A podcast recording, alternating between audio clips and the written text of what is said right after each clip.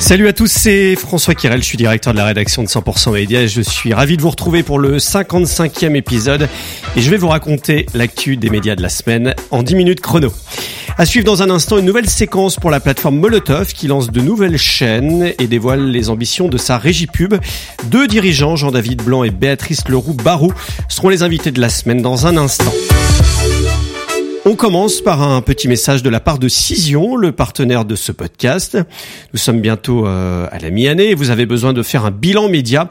Quelle est votre part de marché médiatique? Quel est le sentiment autour de votre marque? Quels sont les insights à tirer des conversations sur les réseaux sociaux?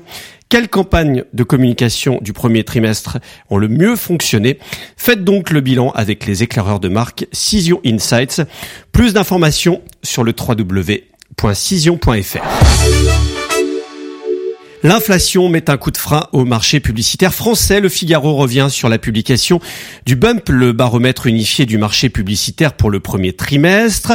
Sur les trois premiers mois de l'année, les recettes publicitaires nettes des médias traditionnels, c'est-à-dire la radio, la télé, la presse, le cinéma et l'affichage, se sont élevées à 1,4 milliard d'euros, en baisse de 3,5% sur un an.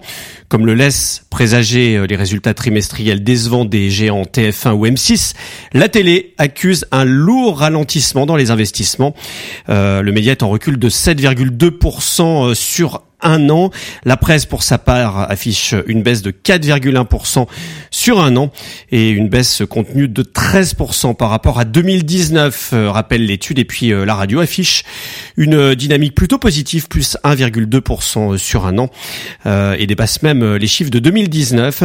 Et puis au côté digital, dominé toujours par Meta, Google et Amazon, la croissance est assez modeste, hein, plus de 3%. Côté prévision pour 2023, le marché de la communication devrait retrouver son niveau de 2019. C'est ce que dit euh, donc l'étude. Retrouvez tous les chiffres également dans 100% médias. Dailymotion se rouvre aux créateurs pour se relancer. Les échos reviennent sur cette nouvelle stratégie euh, lancée par la plateforme vidéo de Vivendi pour euh, contrer YouTube. La nouvelle version euh, de Dailymotion est destinée, je cite, à attirer encore plus d'utilisateurs, en particulier les plus jeunes. L'ambition est claire, franchir le cap du milliard d'utilisateurs mensuels d'ici à trois ans et tripler son audience à 1,5 milliard d'utilisateurs mensuels d'ici cinq ans. C'est ce qu'annonce Maxime Saada, le patron de Dailymotion et de Canal+, dans euh, le Figaro Dailymotion qui compte pour cela recruter des influenceurs. Autre acteur euh, qui veut se faire une place sur le marché français du streaming, c'est Molotov, la plateforme propriétaire de l'américain Fubo, accélère le développement de son offre d'AVOD et lance les Molotov Channels, 10 chaînes thématiques 100% AVOD. Pour soutenir cette accélération, Molotov crée euh, également Molotov Advertising Network, une régie publicitaire un peu nouvelle génération. Jean-David Blanc, le président fondateur de Molotov et Briatrice Leroux Barreau, qui dirige la régie de Molotov, sont nos invités de la semaine. Ils sont interrogés par Vincent Taubel. On lance euh, dans un premier temps une dizaine de chaînes sur toutes les thématiques, cinéma, polar, documentaire, séries, etc. Euh, en, en et en fast gratuitement à destination des utilisateurs de Molotov. Pourquoi maintenant? On a lancé de la VOD, la VOD les premiers en France en novembre 2020 à titre euh, première expérience, c'était la première fois en France que ça se faisait.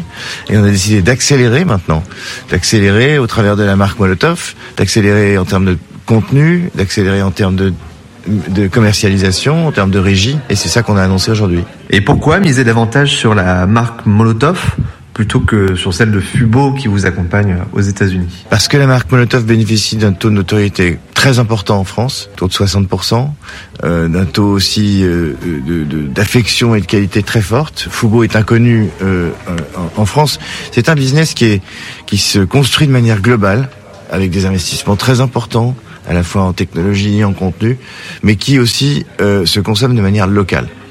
Donc euh, c'est pas très grave que la marque en France soit celle de Molotov et aux États-Unis celle de Fubo. L'important c'est de fusionner les technologies et les moyens. Mais quels sont les vrais objectifs de ce changement? Est-ce plus pour tirer le CA vers le haut ou euh, avoir un regain de notoriété? Alors ce changement, c'est surtout pour en bénéficier, parce que les chaînes, les chaînes AVOD de Molotov étaient sous la marque Mongo jusqu'à maintenant. Euh, on a décidé de d'unifier et d'appeler ça Molotov. Vous avez annoncé vouloir rendre Molotov plus féminine, alors que l'enquête Inigo que vous avez commandée démontrent que 52% des utilisateurs sont des hommes. Pourquoi vouloir prendre ce chemin? Notre audience, euh, elle est effectivement aujourd'hui euh, à 52% euh, masculine et 48% féminine. Souhaitons la, hum, féminiser pour justement toucher davantage de revenus publicitaires et aller vers des cibles plutôt responsables des achats, moins de 50 ans, qui sont dans leur grande majorité des femmes. Néanmoins, on n'est pas tellement loin d'un équilibre. Hein. 52-48, on n'est pas tellement loin d'un équilibre. Ce qui est plus intéressant, c'est pas tant euh, le sexe que l'âge. Euh, l'âge, euh, quand on sait qu'on a 54% de moins de 50 ans, ça c'est vraiment une donnée très intéressante. Le paysage audiovisuel est aujourd'hui peuplé d'acteurs à VOD, fast. Comment justement souhaitez-vous vous démarquer parmi euh, toute cette concurrence? Est-ce justement par la production originale que vous allez euh, lancer avec Fubo et euh, l'acteur Ryan Reynolds ou en intégrant d'autres chaînes fast comme des chaînes indépendantes? C'est un mix des deux, mais ce qui est important, c'est de comprendre que la VOD fast, c'est une terminologie que nous, professionnels, connaissons. Le grand public, lui, il fonctionne pas comme ça. Le grand public, il accède à une plateforme d'accès à la télévision en général. Il va regarder M6, France 2, TF1, Arte, et puis découvrir des contenus sur Molotov Channel, euh, de cinéma, de séries, sur une autre, une autre chaîne que nous appelons Fast. Mais en fait, pour l'utilisateur, ce qui est important, c'est découvrir un univers de contenu. C'est comme ça que ça fonctionne. Et comment euh, la régie va justement s'intégrer dans euh, ces euh, nouveaux programmes, ces nouvelles chaînes fast et les, les chaînes à vote que vous proposez? Aujourd'hui, nous pubons toutes nos chaînes Avod et Fast. Et les nouvelles qui vont arriver vont évidemment être pubées euh, également.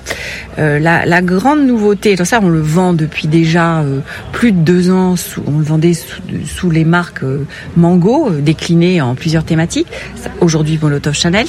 ce qui est intéressant et ce qu'on a annoncé aujourd'hui, c'est la création d'un réseau publicitaire plus complet par la prise en régie d'inventaires tiers. C'est-à-dire que nous avons signé des accords avec certains groupes euh, privés audiovisuels euh, pour euh, avoir de l'inventaire de ces groupes dans notre régie, dans une offre qui s'appelle Molotov Advertising Network. Et côté streaming, TF1 veut rattraper son retard dans la distribution de l'application de sa plateforme MyTF1, bloquée par certains accords avec les opérateurs télécoms, comme le rappelait une enquête des Échos il y a quelques jours. MyTF1 arrive sur Amazon Fire TV. Les utilisateurs vont pouvoir avoir accès euh, aux tous les contenus du groupe TF1 via euh, la télécommande vocale équipée d'Alexa avec la requête Alexa démarre MyTF1. C'est ce que nous explique CB News. Et puis les résultats financiers pour le premier trimestre 2023 se poursuivent. Disney a annoncé des revenus en hausse de plus 13%, mais perd des abonnés à Disney+. Le film français juge ses résultats en demi-teinte pour euh, le streaming du groupe californien 4 millions d'abonnés ont quitté la plateforme, principalement en Inde. Disney Plus, hein, c'est euh, près de 160 millions d'utilisateurs contre 230 millions pour Netflix. C'est ce que rappelle 100% Média. Energy Group a dévoilé ses résultats également pour le début de l'année. Un chiffre d'affaires en légère baisse, hein, euh, titre euh, boursier.com, moins 0,7%. Les activités radio et diffusion progressent de 0,2% et 2,8%.